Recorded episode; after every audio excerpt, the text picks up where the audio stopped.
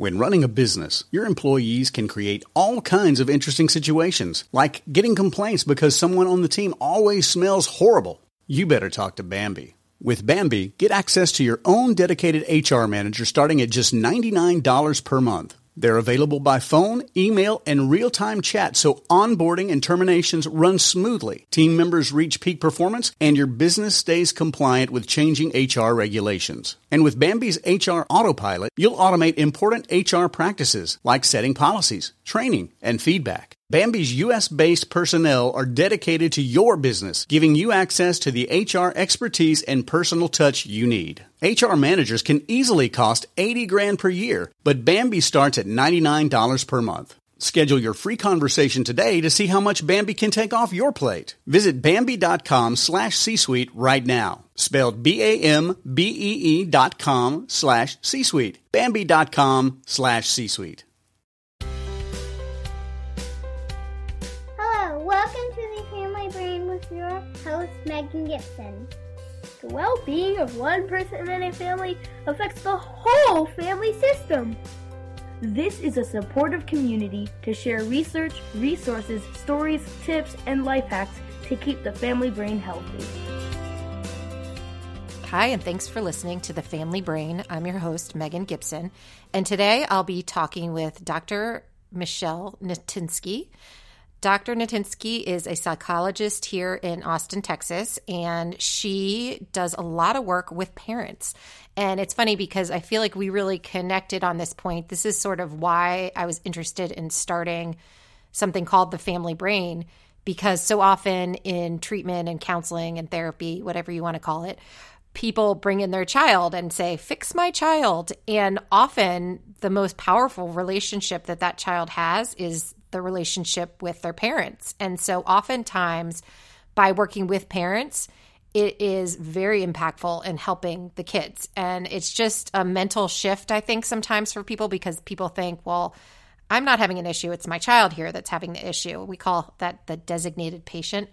Um, when oftentimes there's a lot of work that can be done within the family system. And you know, we all have things that can be done within our family systems to make them more optimal. And sometimes it just comes to a point where people make the decision to seek consultation and have someone help them. But honestly, I think most of us could probably benefit from having an outside party come in and sort of assess what could be done better or differently. Um, so, anyway, Hope you enjoy my conversation with Dr. Natinsky, and I want to say thank you to Other World Computing for sponsoring this podcast. They have everything you need for your Mac, whether you need an upgrade or accessories. Check it out, and thanks so much for supporting the podcast.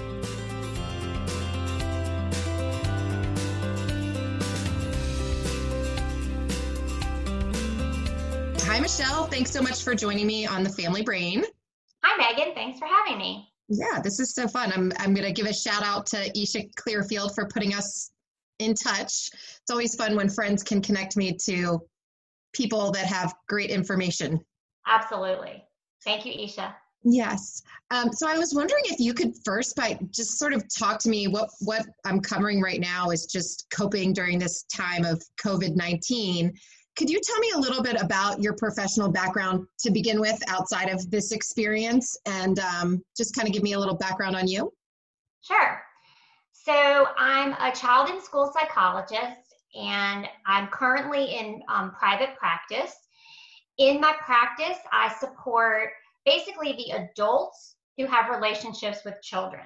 So, most of the time, that means working with parents um, helping them gain strategies and tools for developing positive, emotionally connected relationships with their kids.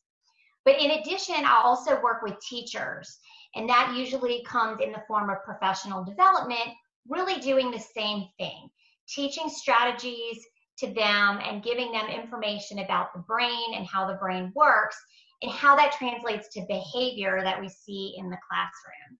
So, a good summary is I'm here to support the adults so they can best support their kids.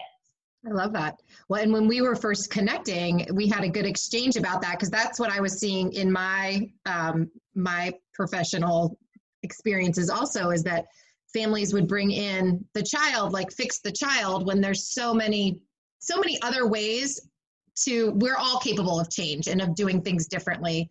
And so I love that you help support the parents because a lot of times people are willing to change, but just not sure what direction to go in. Exactly. Oftentimes, I will have parents call me and they will say, um, I'm really concerned about my kid and I think my kid needs to come see you.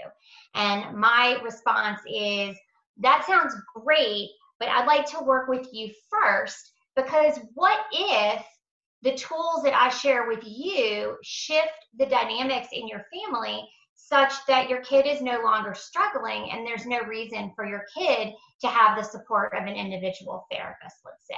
Sometimes that's absolutely called for, and there are certainly circumstances where that is best practice. But oftentimes, by giving parents different tools, I kind of liken it to like if I can empower the captain of the ship, then the ship's going to take a totally different path one that's more positive and one that's more aligned with the parents' goals that they have for their family life. Yes, I love that, and that's such a a positive way of thinking about it instead of like, oh, you maybe you're the one with the problem. No, it's just like let's be better leaders, and we can all do better.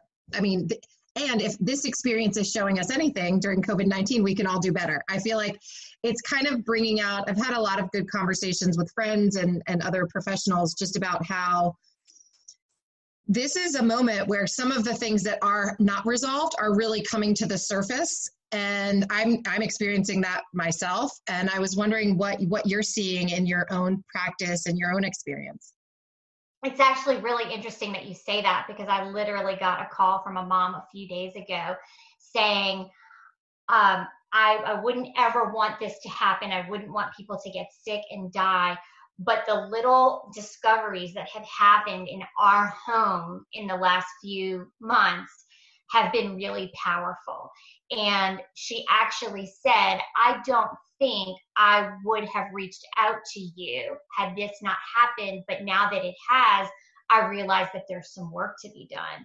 So, yes, I think that, um, I mean, adversity in any form, right, tests us in a way that easy times And yeah. so yeah, you're you're hitting it. That's that's very much what I'm seeing both professionally in my practice and also in my own relationships with my kids and with my friends and their kids mm-hmm. and I was I was speaking with a woman the other day um, about boundaries, and we were talking about how this is really an opportunity because we're not running around like crazy people as much. I mean, maybe we're feeling crazy but stationary you know. But we we get the chance to sort of learn some new skills maybe and and we have lots of opportunities to keep practicing because we continue to be in the same situation that hasn't shifted that much. I agree. And i was going to say another place where i'm really seeing that um, is in the area of emotion regulation so, one of, I mean, I would say maybe even as parents, maybe our most important priority should be teaching our kids how to regulate their emotions. And what I mean by that is that you, in order to do that, you have to correctly identify the emotion that you're feeling. You have to know where it's showing up physiologically in your body.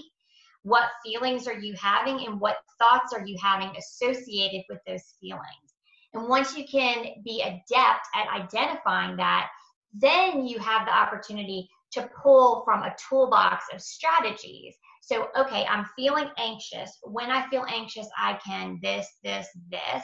Okay, I'm feeling disappointed. When I feel disappointed, I can do A, B, C, right? And what I'm seeing is that there's a lot of feelings, everybody, big people, little people, everybody's having a lot of emotion. And therefore, it is an awesome opportunity right now to take some time to not only model healthy emotion regulation, but to direct teach it too.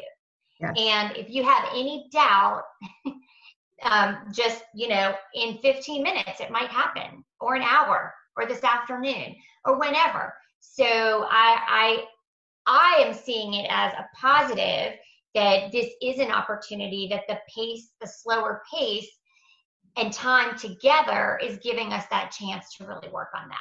Yeah.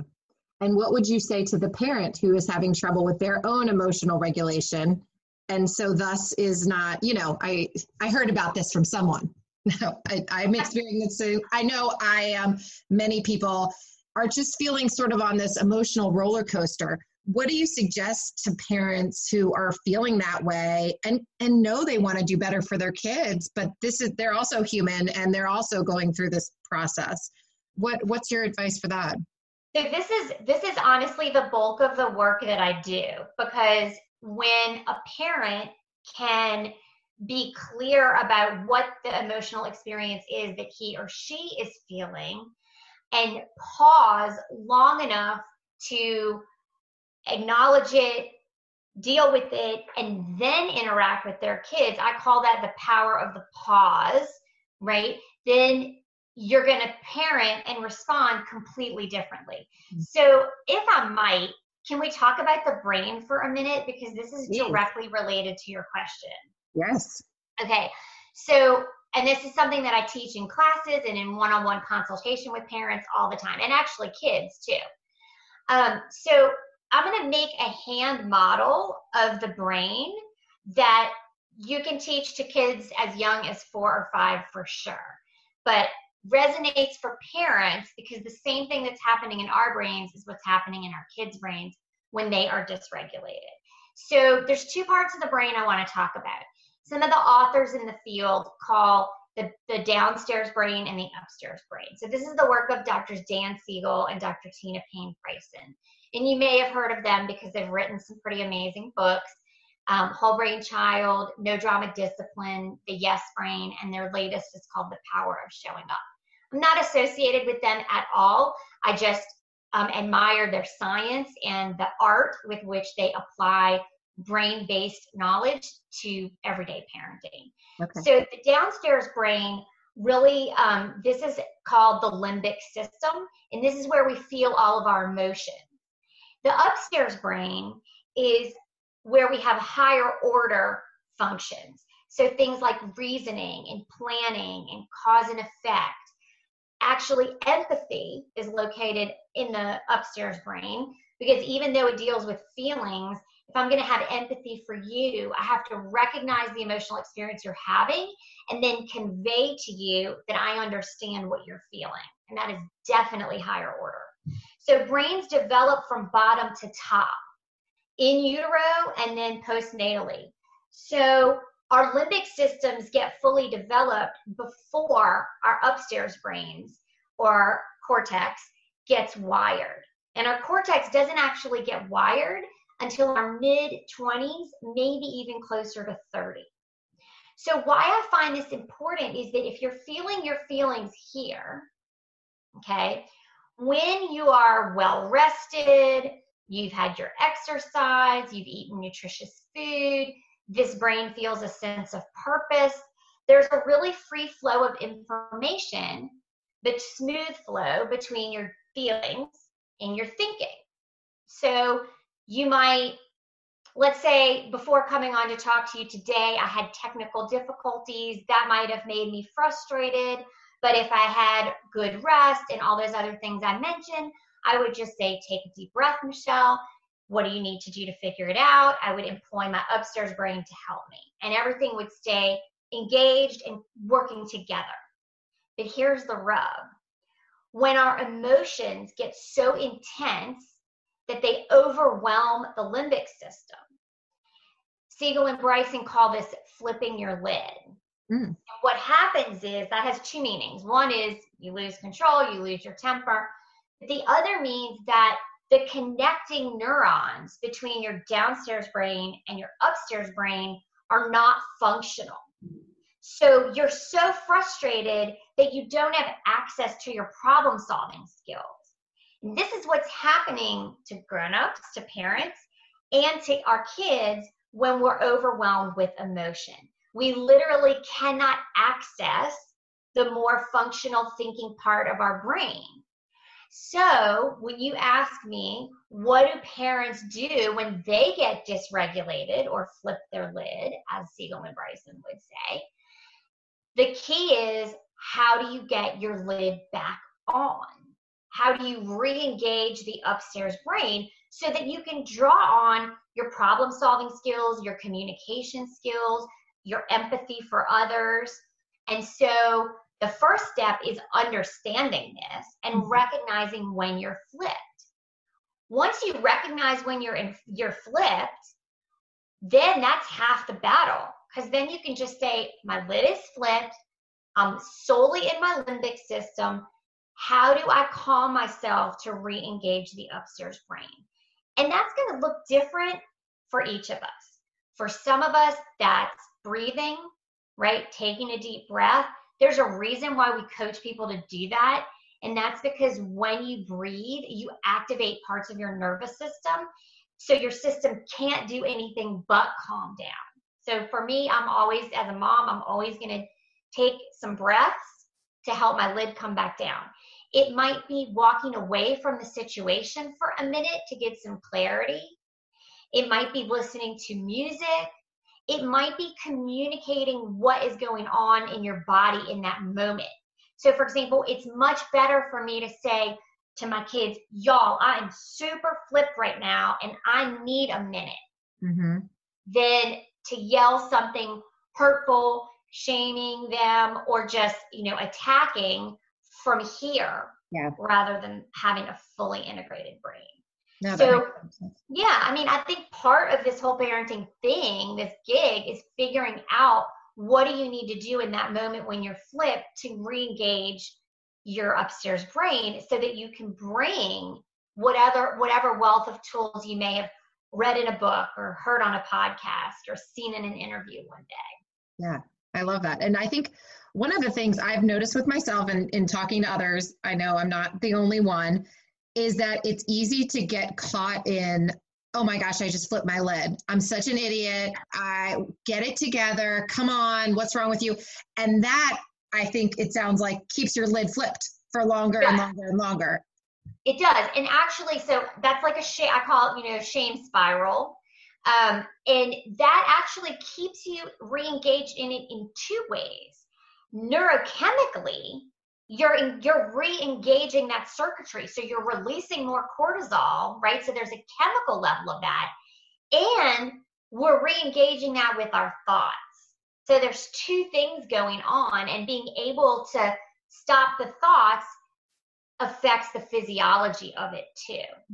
So you're you are you have learned well from those around you, and it is true that that when you realize you're flipped, the language you want to be saying is, "Oh gosh, my limbic system hijacked my cortex. Oh no, how can I re-engage my cortex so that I can be the best mom, the best spouse, the best worker, the best teacher in this moment. And self compassion, self compassion, self compassion. That's the only way to tell the neurochemicals, hey, chill out. I got this. It's okay. I'm not under siege anymore. I'm okay. What about if so in I my kids are a little bit older and in this homeschooling experiment um, they've been pretty good about getting on their own things. I was talking to someone earlier today who has younger children and really needs to do everything to get them set up on this new system that we've implemented with Zoom calls and all of this. And this person is also working themselves as a teacher, so needing to get on and actually provide services for others.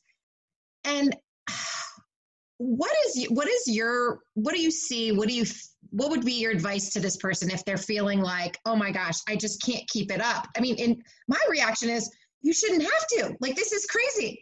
But if this is what it is and you're trying to keep your job and keep your children engaged in education too what's what would be your advice for that situation so just know i'm having this conversation every single day so mm-hmm. this is this is a huge experience that many people are having right now.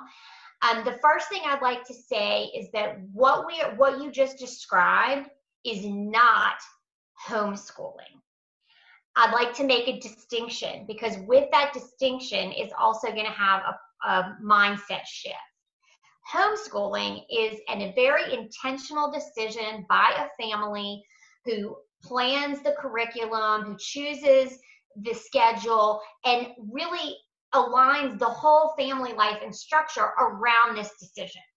This is not what we are doing right now. Mm-hmm. Yeah. So I'm calling this crisis schooling because Okay. we're in a crisis and we're trying and most of us are not professional teachers and even if you are a professional teacher you you're still not trained to do that professional skill set at the same time as doing the laundry cleaning the house tending to the pets doing your own work like so this is crisis schooling and with crisis schooling we need to have a different mindset Okay. I like so, that. couple thoughts. First of all, I think we need to be really realistic about the developmental um, realities of our kids. So, for me, for example, like you, I have a little bit older kids. I have a 13 year old and an 11 year old, and they already have a lot of independent skills, especially when it comes to technology and when it comes to their own schooling. So, think about, and if you have any questions about this, someone like me is a great person to ask to bounce off of what is developmentally appropriate? What's a developmentally appropriate expectation for a three year old, a five year old, an eight year old, a 10 year old, right? And so understand that there are some of these things that our kids are being asked to do that they are not capable of doing independently. They're just not. They're not there yet. Or maybe they're capable some days when they have a really integrated brain to work with, but some days they don't have it there, right? There's disrupted sleep, there's feelings, tremendous feelings of grief and loss, disconnection from social supports. So there's a lot of factors that are going to cause our kids to have inconsistency in the skills that they might have. So for parents of littles, just know that it's unrealistic to to put them on an activity and walk away and just think for a period of time they're going to be able to sustain attention and focus and concentration. That's going to be a really limited window. So that behooves us as parents balancing all the things we have to do to be realistic about the time frame of what that's going to look like and to set boundaries. You mentioned boundaries before. There are going to be times when parents are going to have to have uninterrupted um, blocks of time to take care of work responsibilities. And that is an opportunity to teach our kids those boundaries. So, but if you say that the whole day you're unavailable and they can't have connection with you, you're going to see the ill effects of that in their behavior as they're seeking connection from you. Yeah. So you have to sort of figure out what's the balance. And over all of this topic, I would say number one goal you should have right now is keeping the emotional tone in your home safe. When things start to get rocky and kids don't feel safe or you don't feel safe in the emotional back and forth that you're having, stop. Take a break, reevaluate. And by the way, this is something that teachers do in their classrooms all day long. They are experts at this. So, yeah, I would say let's not sacrifice our relationships with our kids for academics that we're trying our best to um, facilitate, but really don't necessarily have the skill sets to do so. Yes. How Yeah, no, that makes so much sense. And I think the other thing I was thinking about as you were talking is just this idea that we're expecting kids, regardless, well, keeping in mind their developmental level, but also that all kids are different. And some kids might be like, oh, Zoom, cool, you know?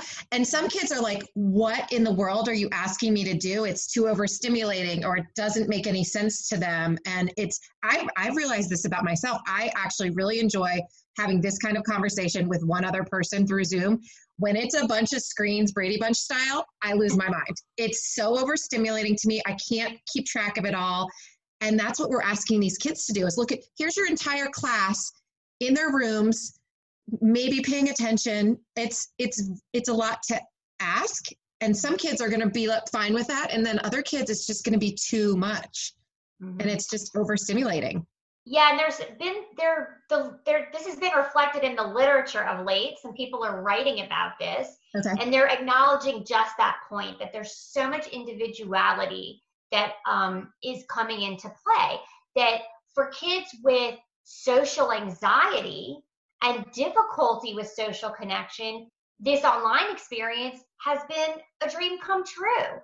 For our kids who love the energy of being in a classroom with 25 other humans and feeding off of that, this is this has been challenging. And so I think and, and within a family, let's bring it to a family context, right? If you have more than one kid, you might be seeing that across your kids, right? You might see some taking to it really well and others really struggling and saying, This is hard. I don't like this. This isn't yeah. familiar and it doesn't jive with me. Yes. And I think it's a process where when we're at like going back to the parental regulation, it when I'm feeling good or when I'm feeling like my lid is on, I can see that in my children. I can process, oh, here's what might be going on. When my lid is off, I'm like, just get on the damn call. You know, I mean, it's not as easy to have that empathy, have that compassion, and really even process what might be going on for the child. Um, That's why parents getting skilled at identifying where they are in their brain is so crucial. Because if you're here, if you're flipped, and you're going to try to engage. So, this is my depiction of a flipped parent trying to engage with a flipped kid. And all that's happening is raw emotion. There's no thinking brains being activated. So, I didn't say this before, but this would be a good time to say it. So, the key to get a flipped lid back on, it's like the million dollar question, is actually counterintuitive to what most of us tend to do. So if our kid is flipped, right, and they're showing big emotions, let's say frustration, okay, they are frustrated with their math and they're angry and they're really upset about it, right? We as adults tend to go upstairs brain and we start saying things like, well, didn't didn't your teacher talk about this this morning in the Zoom? And haven't you ever done this before? And were you not listening? We go way upstairs brain as opposed to attending to what's really being shown to us, which is the big emotion. And what I would suggest that we do is talk to the brain that you're being shown. So I might say, I see that you're really frustrated with that math homework right now. Ugh, that looks really hard. This, by the way, is empathy. Okay. Ugh, and then as I start to maybe see that maybe the lid is kind of beginning to come back down, and only then I might say something to engage the upstairs brain. Like, what would be helpful to you right now? Now, if I'm really thinking about it, huh, what would be helpful? Well, maybe I could go back and look at that book and see what it said about that problem. Or maybe I need to ask my teacher a question. Or I'm going to give it a try, but will you sit with me while I do this and tell me if I'm on the right track? Right? I love that question to anytime ask someone in distress, what would be helpful to you right now? Because it serves two purposes. The immediate purpose is it helps them figure out what to do right then. The longer goal, which I'm always big picture when I'm thinking about parenting, I'm always thinking about what do I need to equip you with, kid, so that you'll be successful when I'm no longer here, right? What would be helpful to you if, when you're a kid, every time you're struggling, someone prompts you to think of that, mm. that then becomes internalized. And when you're on your own and you face adversity, that's the first thing you say. What would be helpful right now? And that is problem solving oriented that is upstairs brain bringing the best to bear of your reasoning without getting stuck in the emotion of the downstairs brain. I love that. You're so good at making it very clear and clear strategies because I think I end up being much more in the theoretical like you know oh it's hard and but i love how you're and and do this. It's very it gives structure. And i need that more even just for myself. What would be helpful to me right now? Right. instead of just like you know rolling around in the mess.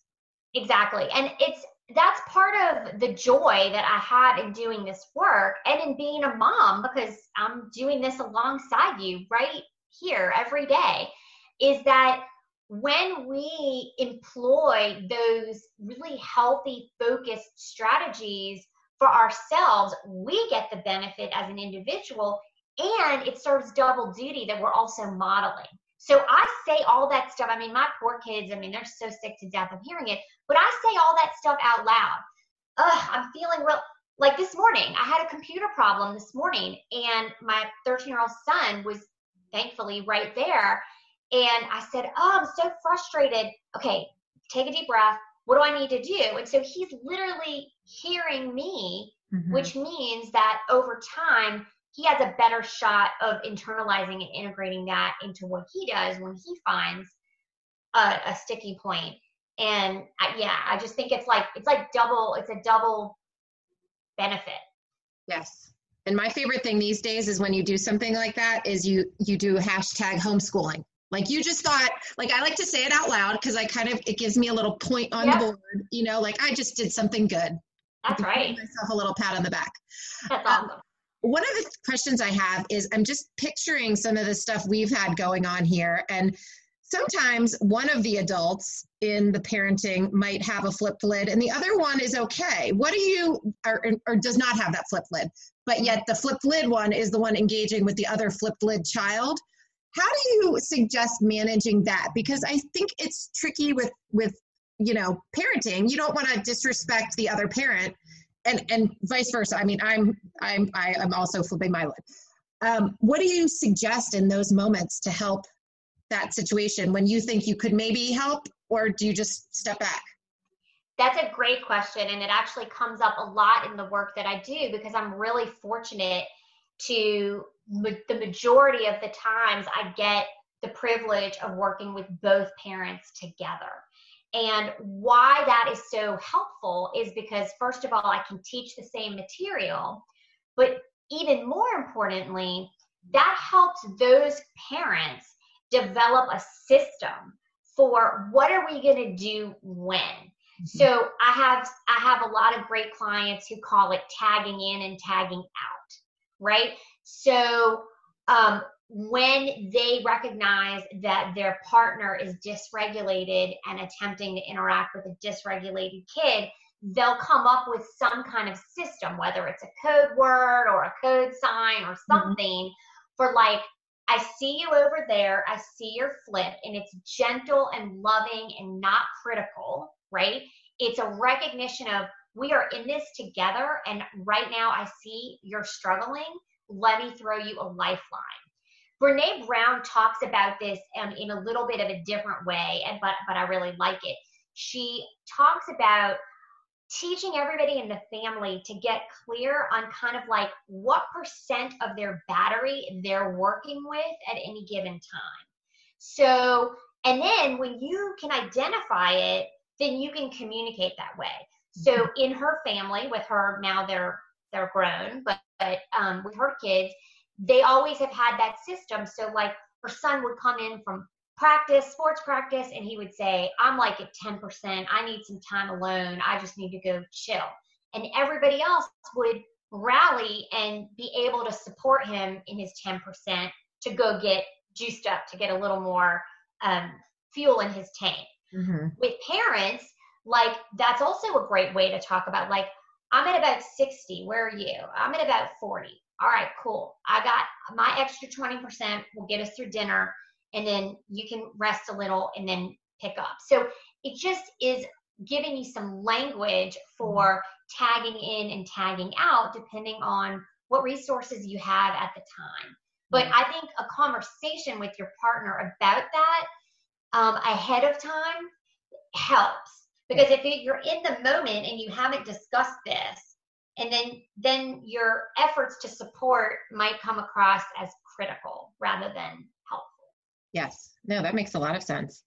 Um, one of the things, again, just being in this new circumstance, I've noticed even if I don't have the conversation in advance and there is a mess that happens, having a conversation, okay, that didn't go well. What can we do differently? What can we shift? And I think you're right, having this shared language so that you kind of have a sense of what someone's intention is instead of feeling like, you know, it's too much. I've noticed for myself at the end of the day, I'm just like, uh, but I kind of feel like everybody's kind of done. So it's like, how do we get this ship in a different position so we're not trying to do all this work on the ship when the ship is like out of batteries? That's not the best analogy, but you get my point.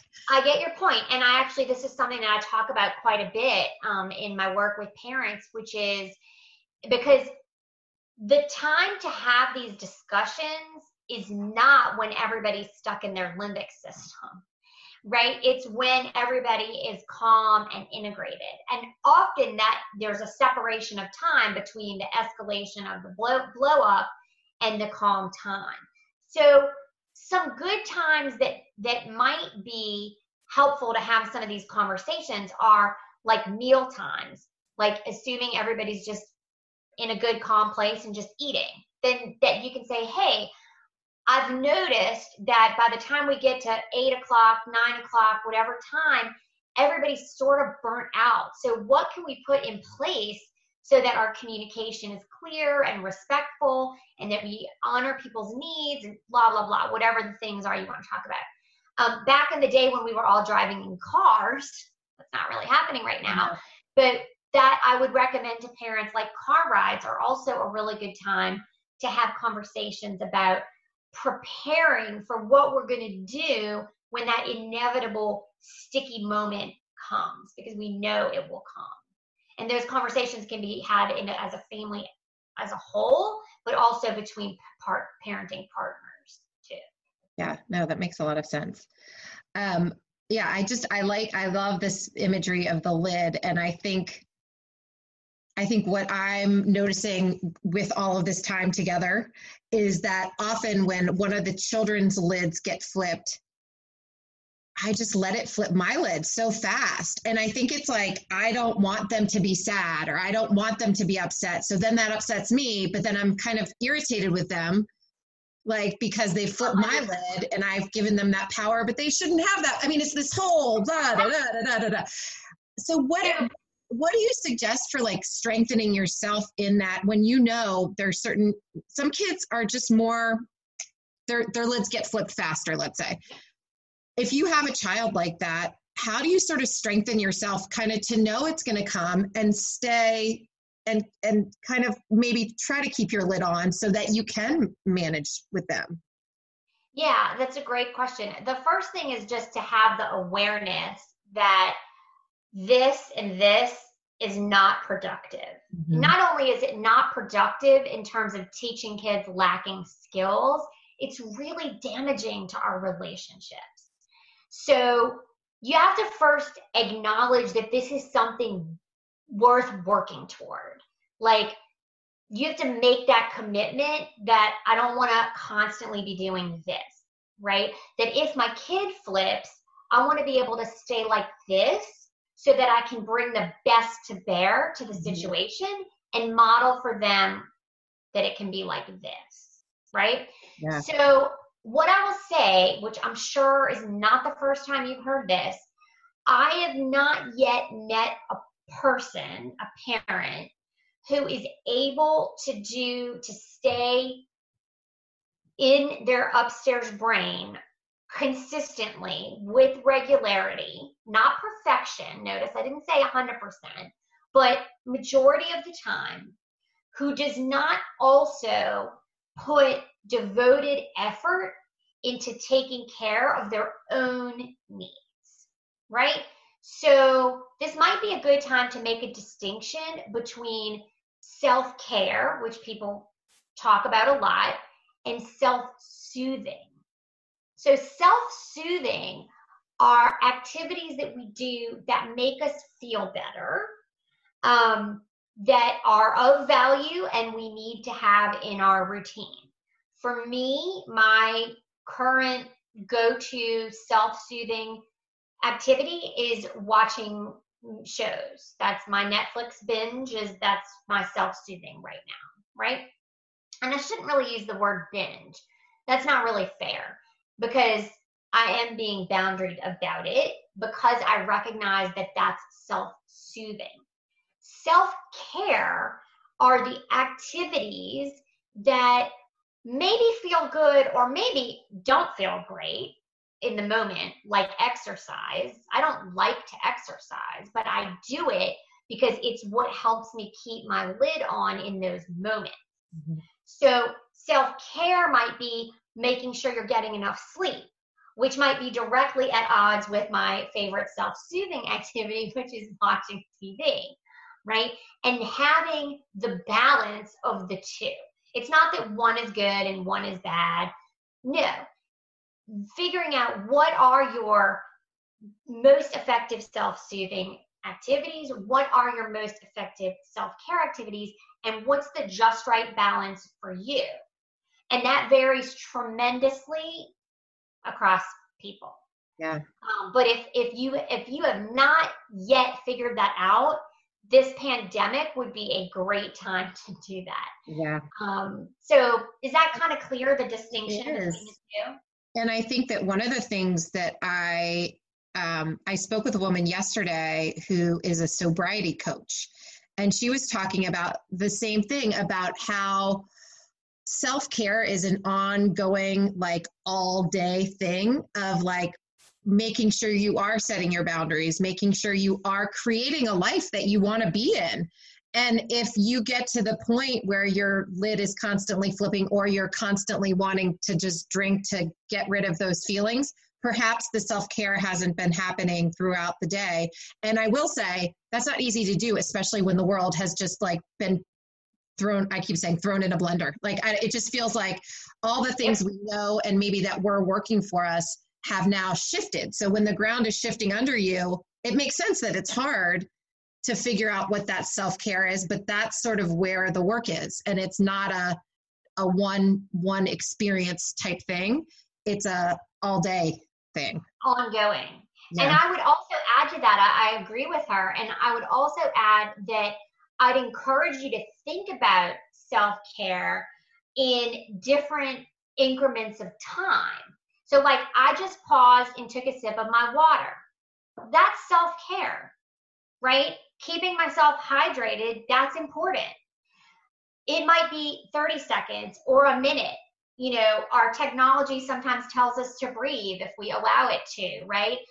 That self care looks all kinds of different ways. It can be one minute, it can be it can be three minutes of just making a cup of hot tea and drinking it slowly and just thinking about the tea, right? Being mindful about the tea and shutting everything else out just for a couple minutes. It could be something longer. It could be a walk with the dog or a walk with the kids. Or it could really be something really long, like I'm, I'm going to take two hours to go watch this movie in my room by myself, and I want everybody else to give me that time. You know, whatever it is, think about it in different time increments and scattered throughout the day. And for me, in my work, what I see is that the people who are able to take that seriously and really implement it have a much better chance of doing of keeping their lid on and keeping their lid on amidst the flipping of everyone else around them mm-hmm. And i think yeah. what i'm realizing is that it, it's the stumbling block can sometimes be like do i deserve it? Do am i worth taking that time you know because i think so often as parents we're putting so much energy towards our kids that it is a mental shift to think about well what do i need to do to make sure i'm at my strongest? And often it's not until the lid gets flipped that we okay now what do i do to like fix it? But how do i strategize so it's not flipping as often or as as much i would say if you're questioning whether you think you're worth it I would go one step further and ask, are your kids worth it? In other words, do your kids deserve to have a parent who parents from here or parents from here? Mm-hmm. And I think everybody is going to say, no, I, I want my kid to have a parent who responds with a full integrated brain capable of integrating feelings and reasoning and thinking to the best of their capability. And then it becomes, it's like a no brainer. Right. Um, and again, this is this is an aspect of wellness that really cuts across everything, Mm-hmm. right? I mean, would I skip going to my annual physical because I didn't think I was worth the time of that? I don't know. I, for my kids' sake, as well as my own, I would like them to have a healthy mom. So Mhm. I make a priority to get my, go to the doctor and go to the dentist and take care of myself. And that also means exercising my body, making time to eat good food. I mean, some of us, I'm seeing memes and things about what people are eating and drinking. And I know that's all funny and we need the humor to keep us going. But what are you really feeding yourself right now? Is it junk or is it good, nutritious food? Because that has a direct connection to your ability to do this. And I mean, there's there's plenty more, right? Connection, um, you know, physical activity, being out in nature, getting your vitamin D. I mean, there's lots of aspects of it. But I would just say when a parent faces that, is it selfish of me to go do this right now? I don't know. For me, if it's what helps me respond to my kids like this, I'm going to pick that every time because the parent that I am when I come from here is not really aligned with how I really want to be. I want to be it. Well, and I think one of the things in terms of like the trajectory of dealing with this crisis is that at first you are in crisis mode, but now we're kind of settling into it and we kind of have to create some new strategies. And I mean, I know what I was doing right at the beginning of all of this, which was like maniacally cleaning, which was great. Like it wasn't sustainable. Like it wasn't, and and I almost wish I could get a little bit of that mojo back, but it's not there. But it's just like we we're kind of in that rebuilding of like that new normal, and so noticing what what helps you keep your lid on, what helps you feel better is critical at this time. And I think we're all doing it together. And I think that's why I love conversations like this because you know you're not the only one who's trying to figure this out and trying to manage like oh gosh it would feel nice to to um, you know sort of wallow but then there you pay the piper for you know it's it doesn't actually feel good in the long run even if it feels good in the moment But- Yeah, for sure. The adrenaline of this situation has worn off. Yeah. Right. And it's there's some acceptance that is creeping in. Um, and what I would say, what what I have seen articulated that for me resonates is the loss of certainty is particularly dysregulating mm-hmm. right? So when your kids ask you questions that you can't answer, when are we going to be able to do this? Am I going to be able to go to the beach this summer? Am I going to go on this trip? When am I going? When are we going to see our grandparents? The fact that we can't answer those questions is um, d- is dysregulating. It really sets us. It makes us wobbly Mm-hmm. it makes us wobbly. And so acknowledging that and giving some like just some self-compassion and some grace for ourselves around that is just really important. Um, and yeah, and also with that acceptance, figuring out how do the human beings in this house, how are we going to live? How are we going to be with one another in a way that meets everybody's needs. So Mhm. kind of looking for what are those win-win solutions Yeah. is really important. And and you're right, everybody's kind of trying to figure that out right now. And it's a moving target too. That's the other One of thing. the things I loved, uh, this woman I was speaking with the other day was saying that um, I was asking what is her sort of touchstone practice right now that's helping her feel more balanced. And she was talking about what hers was, but she says they came together as a family to talk about it for each of them. And I was like, genius. I mean, it seems so obvious, but because I think about what do I need, and then I think about what do my kids need. But how cool to have everybody take a moment and see, you know, what they say. And it might not be the answer you want because my children might say, I need to play Fortnite all day. Like, Right. okay, well, For sure. we'll see. But um, but I love that idea of just sort of giving your kids that language that you're also seeking for yourself. And they might not have the answer right away in the same way that you might not have the answer right away, but like, let's pay attention to what's feeling good and what's working for us. I thought that was really neat. So. That's awesome. And what is your touchstone practice that you're doing that's helping you stay centered? Uh, yeah, I would say I probably have a couple. Um, for me, exercise and physical movement is really important. I figured that out when my kids were little. That even though I don't, I don't like it. I don't. I'm not sporty spice. I do not like to exercise, mm-hmm. but I have, I have incorporated it in my routine pre-pandemic, during pandemic, and I do think it helps my my my mental health. I think it helps my well-being. Um, and I think it helps me keep my lid on. So I would say exercise. Um, we have a new puppy hmm. that we got right before this all happened. Um, and I have to say that the oxytocin release from being with this puppy has been really awesome. Yeah. Um, and that's what I'm realizing right now. I just saw something the other day that it's it was like all all uh, all animals are therapy dogs. I mean, and I think we're all kind of feeling that sort of animal love right now. For sure. For sure. So there are others. I meditate and I think that that helps too. I'm not um, like great at it, meaning I can't do it for that long of a time, but I still try. I still make it a consistent practice.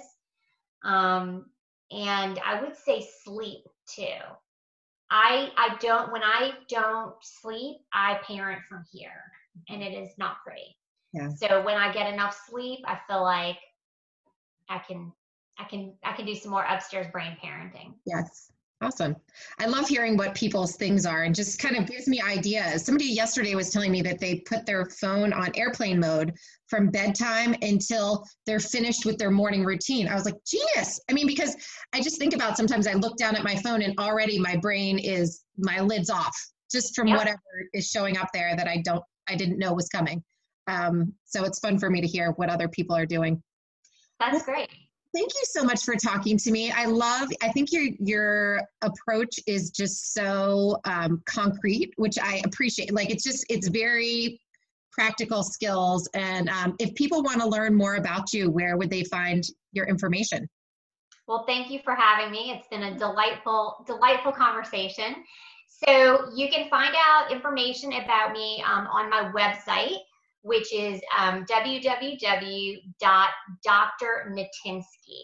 So that's D R N A T I N S K Y dot com. I'm also on Facebook. I have a practice page, Michelle Natinsky, PhD. You can also find me um, on LinkedIn. And on the website, you can um, learn about individual consultation as well as classes and workshops.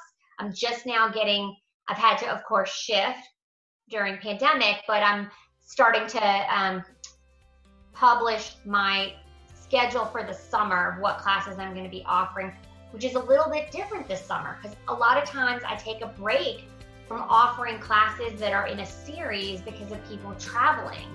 But this summer, I'm not thinking that there's going to be as much travel. And so I think that's going to provide an opportunity to teach some of those classes that normally have to be saved for fall and spring. So those are all places that people can find me, and I'm happy to answer questions too. If people listening have questions about anything we talked about, um, email me. My email address is on that website, and I really would welcome the opportunity to help people out. Thank you so much. I appreciate it. It was great Thanks talking to you. Thanks for listening to this episode. If you want to learn more about the Family Brain, check us out on Instagram, Family Brain Podcast, or on Facebook, the Family Brain Podcast. And if you would leave a review or a rating, it helps people find us and spread the word. Thanks so much for listening.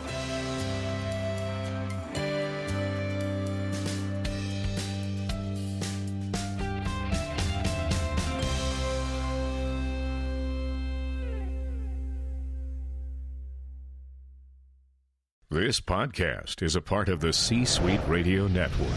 For more top business podcasts, visit c-suiteradio.com.